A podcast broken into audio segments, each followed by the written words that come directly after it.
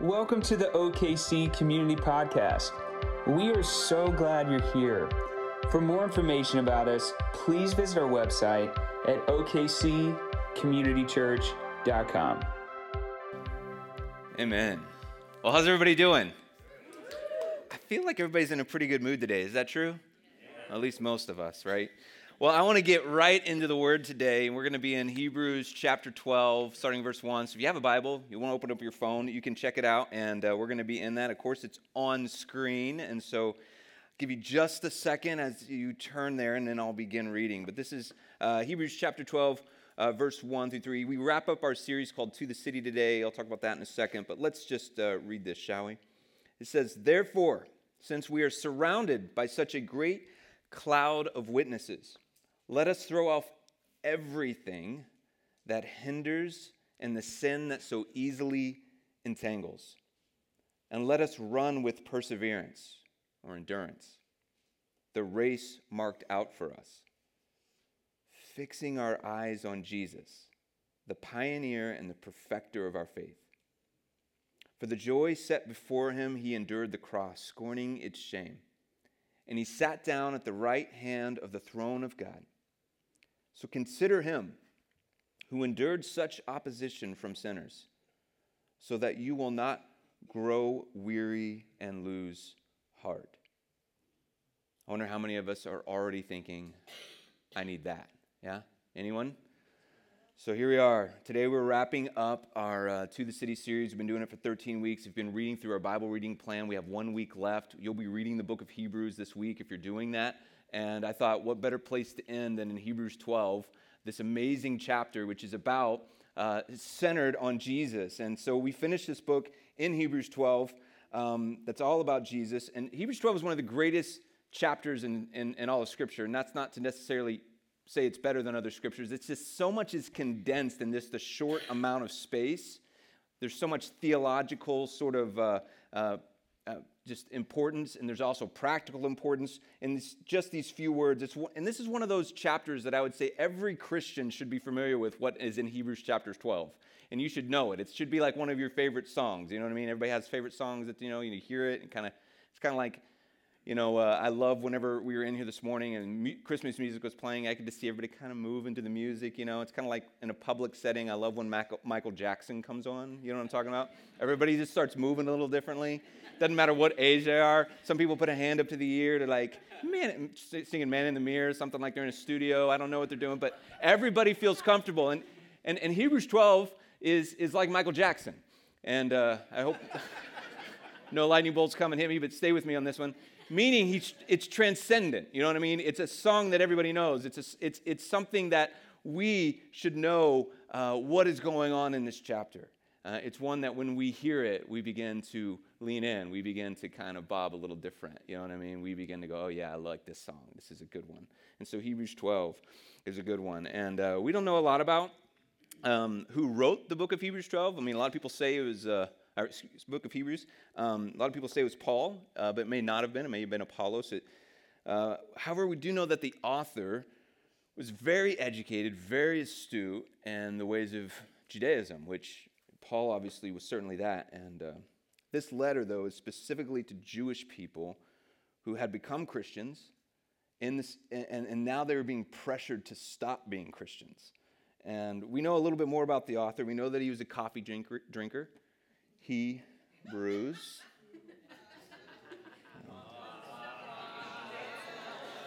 I'm, I'm very sorry for that. I, I heard that joke years ago, and I've been, I've, today I had the courage to say it out loud. That was terrible. Um, I do like that it took you guys a good three seconds to get it. Uh, and it is coffee he's brewing, FYI. Um, so the writer of Hebrews speaks.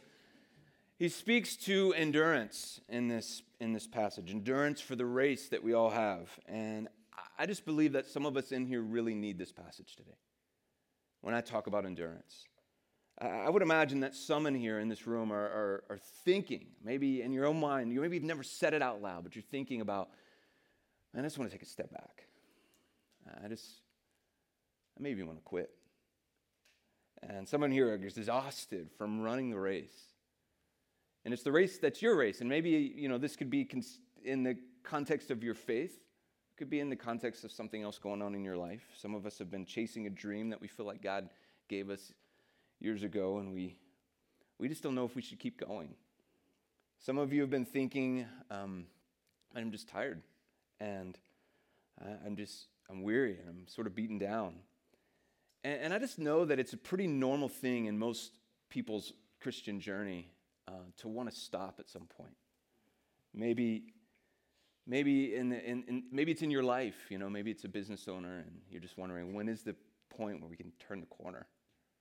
Or perhaps it's in a marriage where, you know, things just continue to be a struggle and you don't know if it's time to just move on. Or maybe you're tired of taking big swings and feeling like you just keep on missing. Anybody with me on that? I know that for a lot of Christians, there's times in which you feel attacked in some way and struggling, and you just want to sort of give in. I was talking to a friend recently who had made a lot of changes in his life to do the right thing, to, to do his life, to get his life in a good place. And since then, it's been a struggle, and it's been hard to do the right thing. And he's tempted to just go back to his old ways because it seemed a little easier then.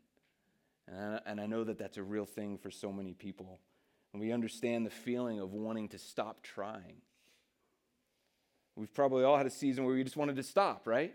We just wanted to. I know some, I don't always want to get up here and preach. you know what I mean? I know that comes as a surprise to you. But I don't always want to do this. Sometimes I don't really know if I have what it takes to do what I feel called to do. And I know some of you probably feel the same way about your life. Like, I don't know if I really have what it takes to do what I feel called to do. And I believe for some of us today, you're going to be given the encouragement you need to keep going. He's going to give you uh, to keep trusting, to keep believing that He's not done with what He said to you. And He's going to carry on the good work that He started in you, He's going to carry it on to completion. And I believe He wants to restore, and I believe He wants to strengthen some people today in a very specific way. And something that some of you, you're here today because you need to hear this word. And it's not from me, it's from God's word. It's a word that He has for you.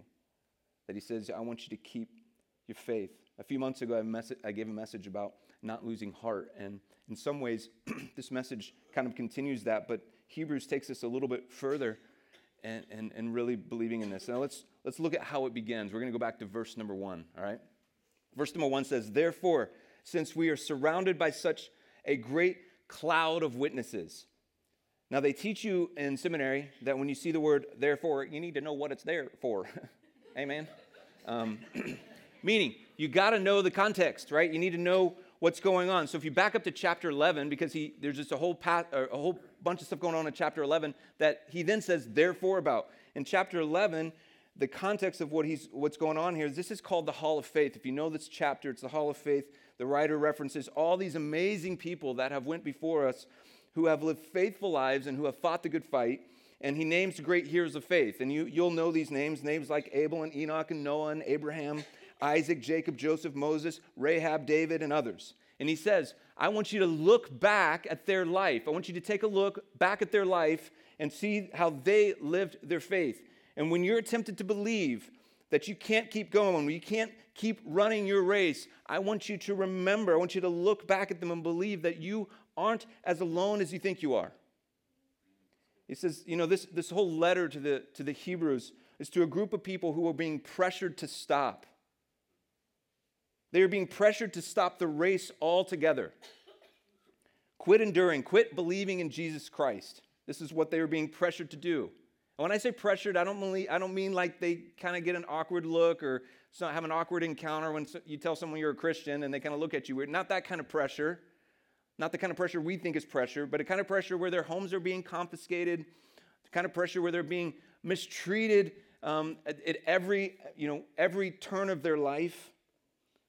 The pressure was to stop naming Christ. The pressure was to stop standing for justification through Christ alone and to just settle into a more comfortable life, to be like everyone else, to just go with the flow, to not rock the boat with all this Jesus stuff. And when the writer says, We are surrounded by such a great cloud of witnesses, the witnesses The witnesses are these great heroes of the faith. And the Greek word for cloud in this context is, of course, a, it's a large group of people. And this isn't intended to mean that there's, you're surrounded by a great cloud of witnesses that are watching your life. You know, sometimes we think everybody in heaven's down there looking down on us. Uh, who knows? I don't know what's going on up in heaven. But, it's, but I'm thinking they got other things to do. It's just my thought. But it's not a crowd of witnesses witnessing us, it's a crowd of witnesses that we get to witness what they did.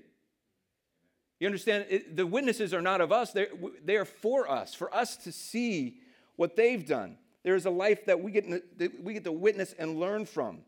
Therefore, we have this great cloud of witnesses that we've learned from, that we've witnessed that God's grace was enough for them. So it very, it's not only possible, but it's probable that it's enough for us as well. So the writer is like, I know you want to stop, but don't. The writer is like, I know you feel alone, but you're not. He's like, I know you feel like you don't have what it takes, but you do. I know you feel like no one understands you, but he does. I know you're wondering when, when God, are you going to bring the breakthrough? When are you going to answer the prayer? Look back. This is what he says look back and remember that God sees people through. That's what he does. So, therefore, since we are surrounded by such a great cloud of witnesses, let's keep reading the next part. Let us throw off everything that hinders and the sin that so easily entangles. And let us run with perseverance. And I keep and I put the word endurance in there because I believe that's another way it's uh, translated at times, and I like that word. Let us run with endurance the race marked out for us.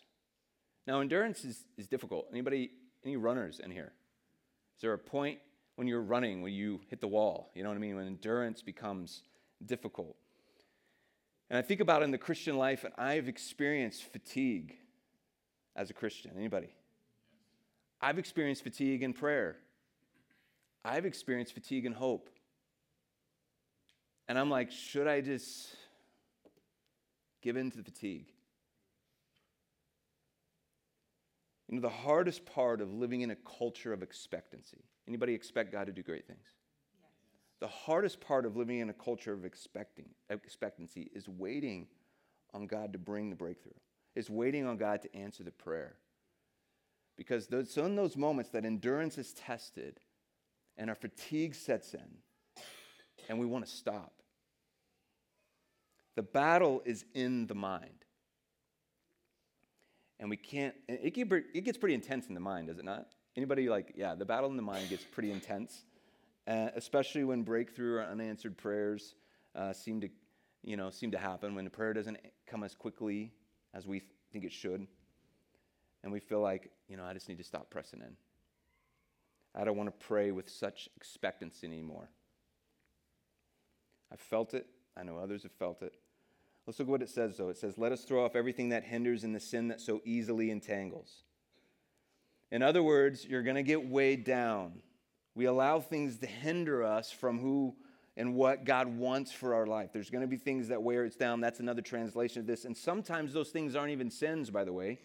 In fact, this happens with so many of us, and it's, and it's actually very easy for these things to happen. We don't mean for them to happen, but they do happen. We get hindered, we get weighed down by things. We don't want to be weighed down, but we do. And I think it's interesting the way this is worded because it's not just the sins that weigh us down, but it's everything that hinders you that hinders you from what God has called you to do, well, that's got to go. there are times that even good things weigh us down. Would you agree? You know, think about a runner in a race. Water is needed in that race, right? They need water to finish the race. But if you strap a five bucket gallon of water on that runner's back, that doesn't help him. That just weighs him down, right? There's, there's the right amount at the right times. And we have to consider in our lives all the things that we do and don't do. Is there anything hindering me from what God would want for me? Is there anything preventing me from running the race that God has for me? And when it comes to the sin in our lives, I think a lot of us know. I think a lot of us know when we're engaged in some sort of sin or we have sin in our life that is hindering us from what God wants. We know about it. We don't like to talk about it. We don't like to you know, even speak about it. But, you know, it's, I think it's becoming increasing, even though a lot of us know, I think it's becoming increasingly difficult in today's culture to sometimes distinguish sin. Um, and what I mean by that is because culture has taken so many areas of life that are pretty big areas, uh, and they've started to twist and turn them. For example, culture, culture says that sex before marriage or even living together before you're married is, is not only acceptable, but it's probably a good idea. Don't you, you should live with someone before you marry them. That's what I hear. But Scripture says something differently. You know, culture says today that coarse language is not that big a deal. Culture says today that dark, sin filled forms of entertainment that we watch on a screen aren't that big a deal. Yet, scriptures teach us that our minds are supposed to be filled with purity and goodness and righteousness and to flee from sinful behavior. Culture tells us that rules of business, right? Engagement or it's a dog eat dog world. So, you know, do whatever it takes, cut corners, um, make sure you take care of yourself. But the scriptures teach us that we should think of others more highly than ourselves. You know, sin has a sneaky way of creeping into our lives and hiding in the corners, the dark corners of our lives, and then wreaking some sort of havoc that we don't even realize how much it's preventing us from running the race that God has for us, and it's hindering us. And we're trying to run this race for Jesus as Christians, but we have these sins that are like cinder blocks on our, around our ankles that we don't know about, or we're not acknowledging with enough, enough, enough clarity. And so there's this there's this passage right here that tells us you need to throw off the things that hinder you from the race that God has for you. You know, I've talked from the scripture a few times before, and every time I do, I think of this story, one of my favorite survival stories. I like survival stories of all types, and uh, it's not survival stories of me. I'm not too adventurous, but um, uh, the story of Aron Ralston has always brought me great fascination and great joy. Several years ago, I told this story, and so I'll just give the really quick version of it um, and then quick summary. But it was made into a movie about seven or eight years ago. But the first time I heard about the story was maybe 10, 11 years ago on one of those Dateline shows, you know, where they, they do the, you know, the, the story of that. And uh, uh, this guy is this avid mountain climber. Um, he decides to go climbing by himself uh, in some canyons in, in Utah, which is never a good idea to go by yourself, but he does it because he's experienced. He feels like he's got it. He's, so he gets off and he's by himself. And as he's climbing, a large boulder falls down and pins his arm. Falls right on top of his forearm, his right forearm, and it pins his arm and to the point that he literally can't do anything about it. And so he's struggling there for hours. He's crying out to people to help him. No one hears him. Hours turn into days. He's hanging on, on the side of this cliff, arm pinned under a rock, under this boulder for five days. And he's pretty sure he's going to die. He's not going to make it.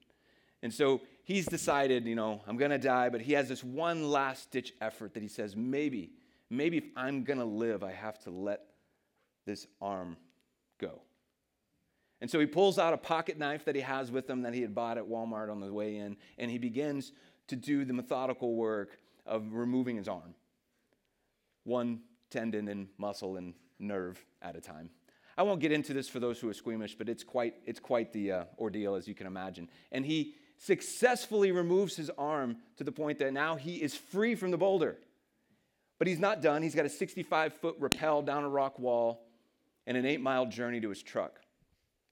And so he gets down the rock wall and he begins, and it, it looks like he's not going to make it, but he sees a family. He spots a family having a picnic.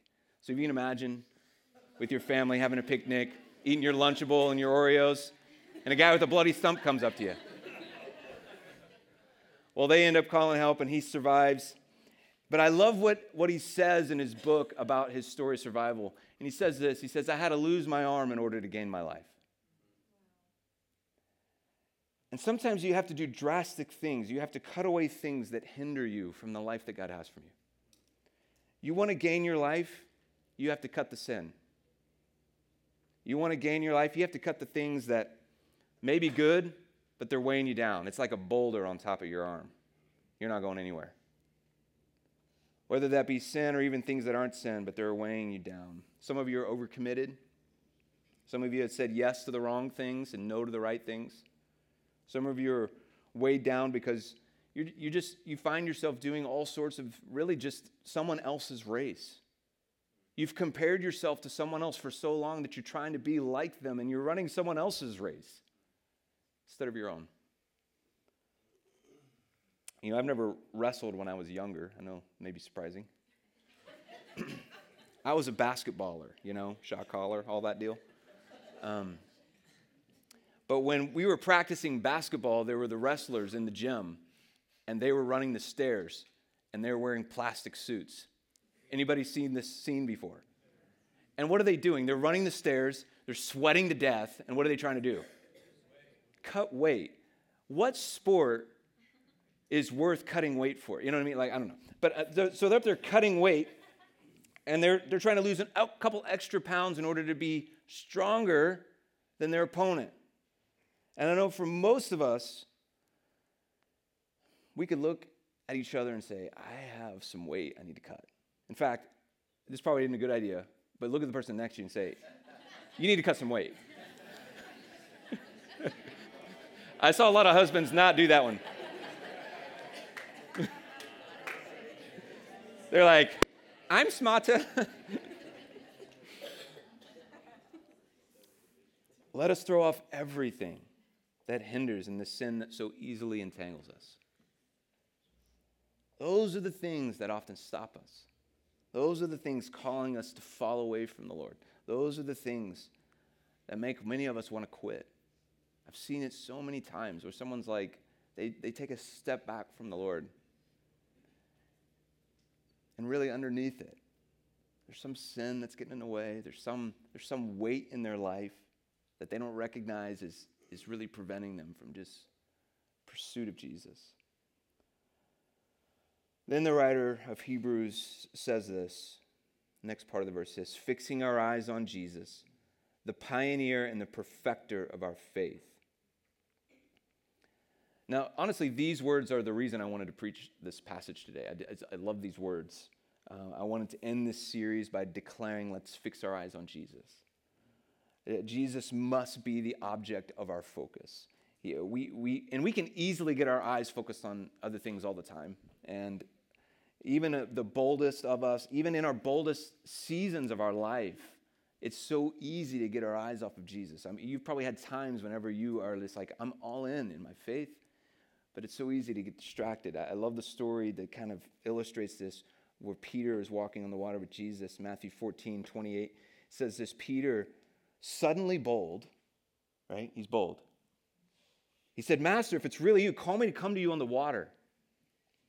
He said, Well, come ahead. And jumping out of the boat, Peter walked on the water to Jesus.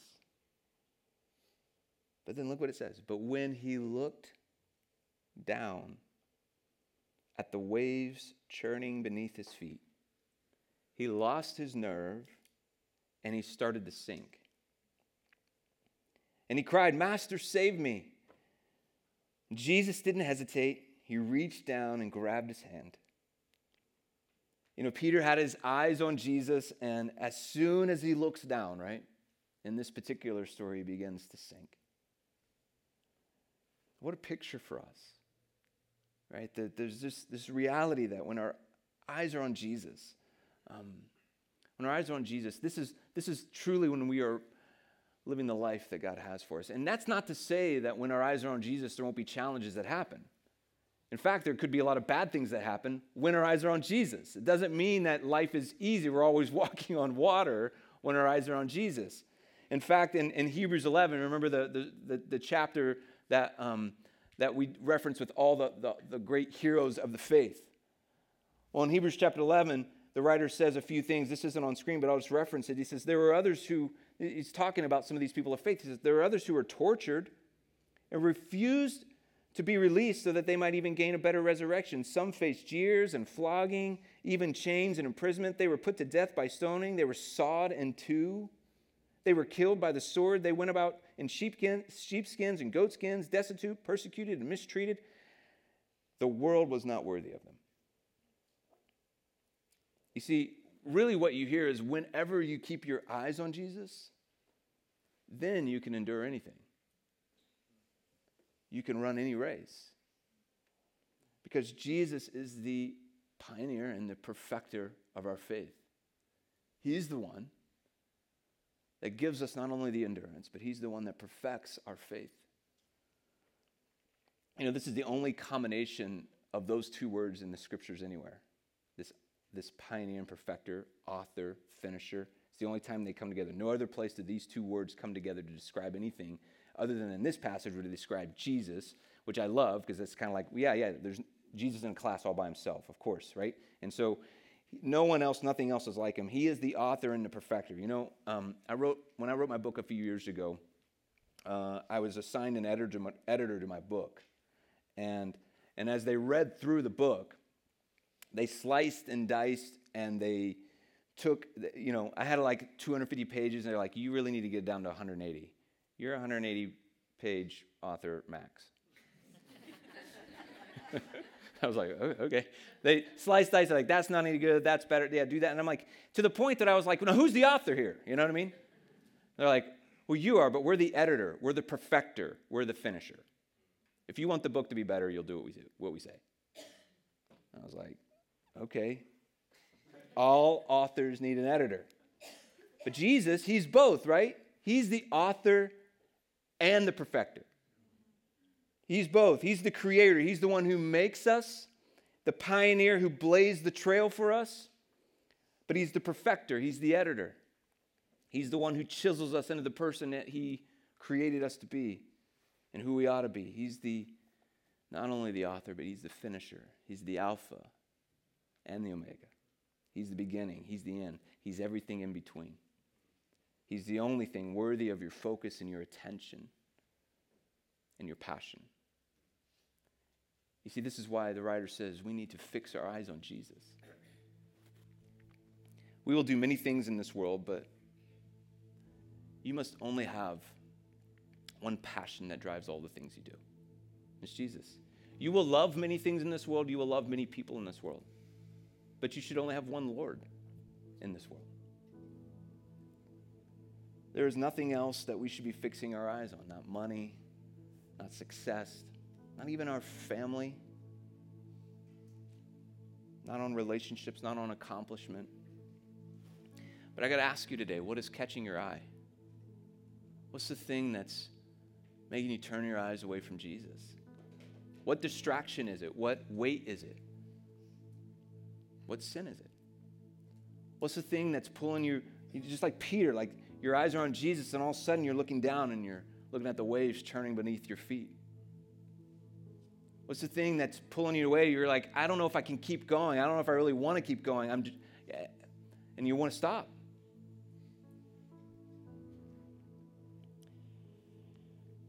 We have to throw off the things that entangle us and call us, eh, cause us to lose the way that He's called us to.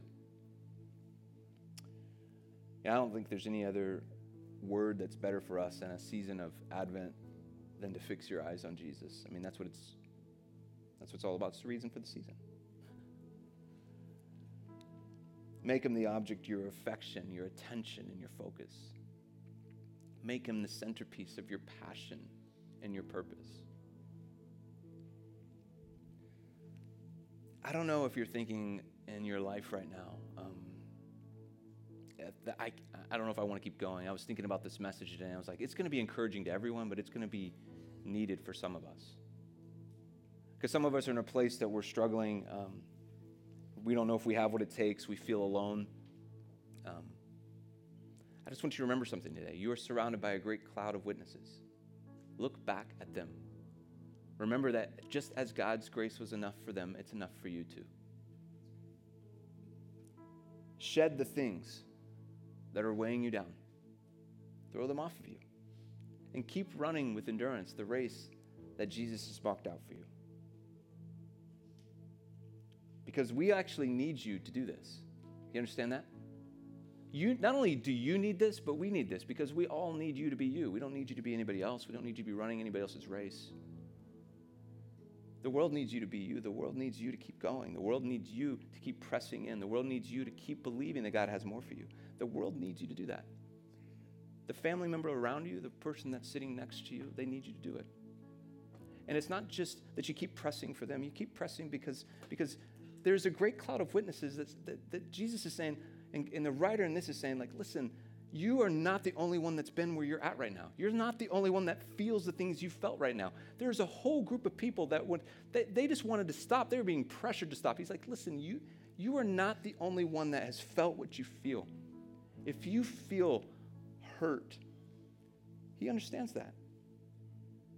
And he's not telling you to keep pressing and keep going like he's some coach yelling at you from behind. No, he's saying, listen, I've walked this journey with person after person, human after human, and I'm telling you, just keep your eyes on me. I'll take care of you. Keep your eyes on me. I'll keep you above water. Trust me. We need you to be you. I started looking through the scriptures this week about passages that speak to our attention and our focus staying on Christ, staying on the, on the Lord. And I just found several of them, and I thought they'd be encouraging for me to just read through. So I'll just read these over you if you don't mind. They're come on the screen so you can read along. Jeremiah 29 13 says, You will seek me. It's another way of saying focus, right? You will seek me and find me, and when you seek me, or when you seek me with all of your heart. Psalm 91, verse 14 says, Because he has focused his love on me, meaning he's focused his love on God. I will deliver him. I will protect him because he knows my name. When he calls out to me, I will answer him. I will be with him in his distress. I will deliver him. I will honor him. Psalm 123 2. We keep looking to the Lord, our God, for his mercy, just as servants keep their eyes on their master. Colossians 3:1 Therefore if you have been raised with the Messiah keep focusing on the things that are above where the Messiah is seated at the right hand of God. Philippians 3:13 Dear brothers and sisters I have not achieved it but I focus on this one thing forgetting the past and looking forward to what lies ahead. Hebrews 3:1 Therefore holy brothers and sisters partners in, your, in, in a heavenly calling. Keep your focus on Jesus, the apostle and the high priest of our confession. You know, God is constantly telling his people, remember my words. Because our hearts are bent are on going our own way, are they not? But when you're focused on the Lord and you're focused on his word, Listen to this Proverbs 5 says, My son, stay focused.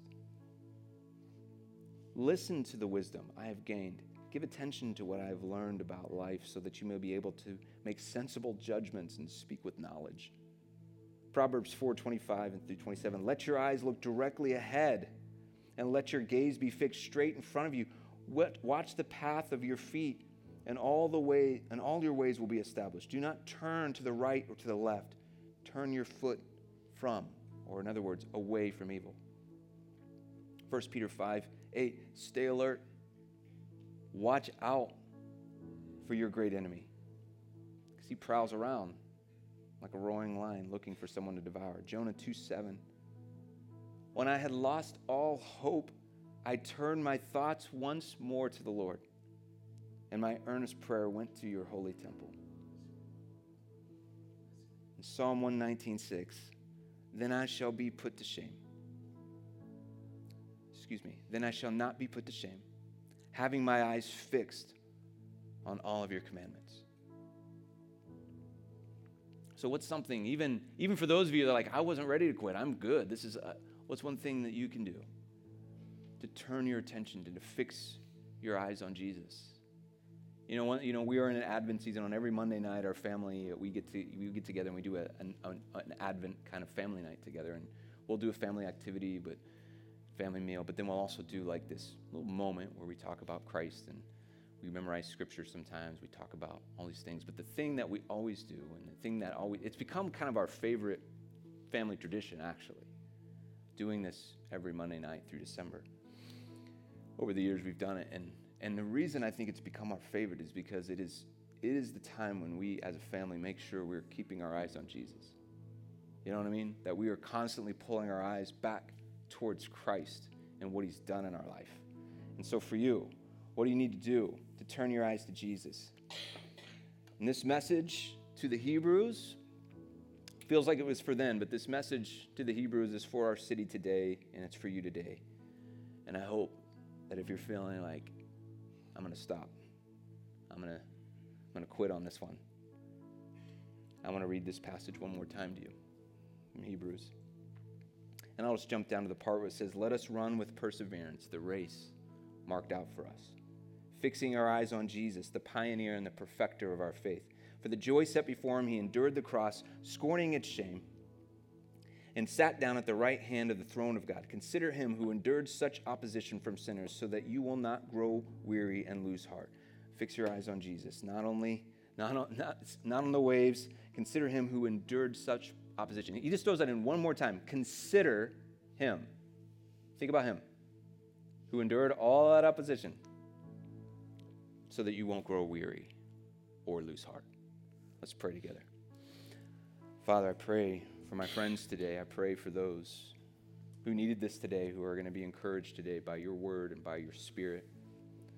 I pray right now that, Lord, even as we pause for prayer and we turn our attention to you, that, Lord, this moment would be one in which anyone in need of just turning their heart to you, turning their attention to you, turning back to you.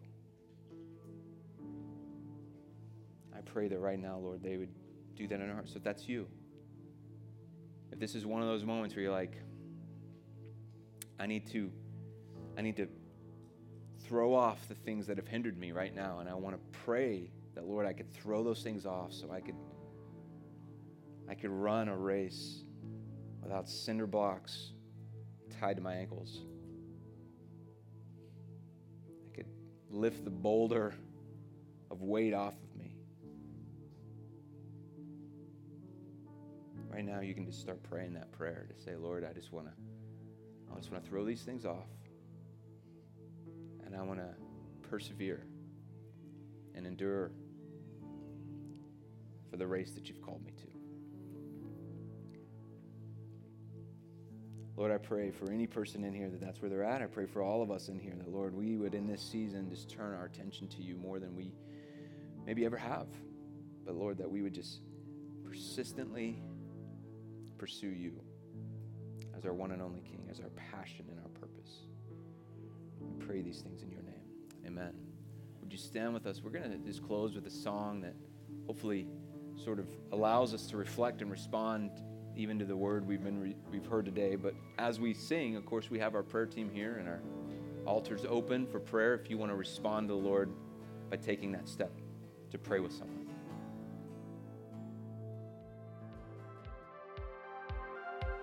We hope you've enjoyed this week's message. If there's anything we can pray with you about, or if you have questions about God, we'd love to talk with you. Please visit our contact page at OKC communitychurch.com.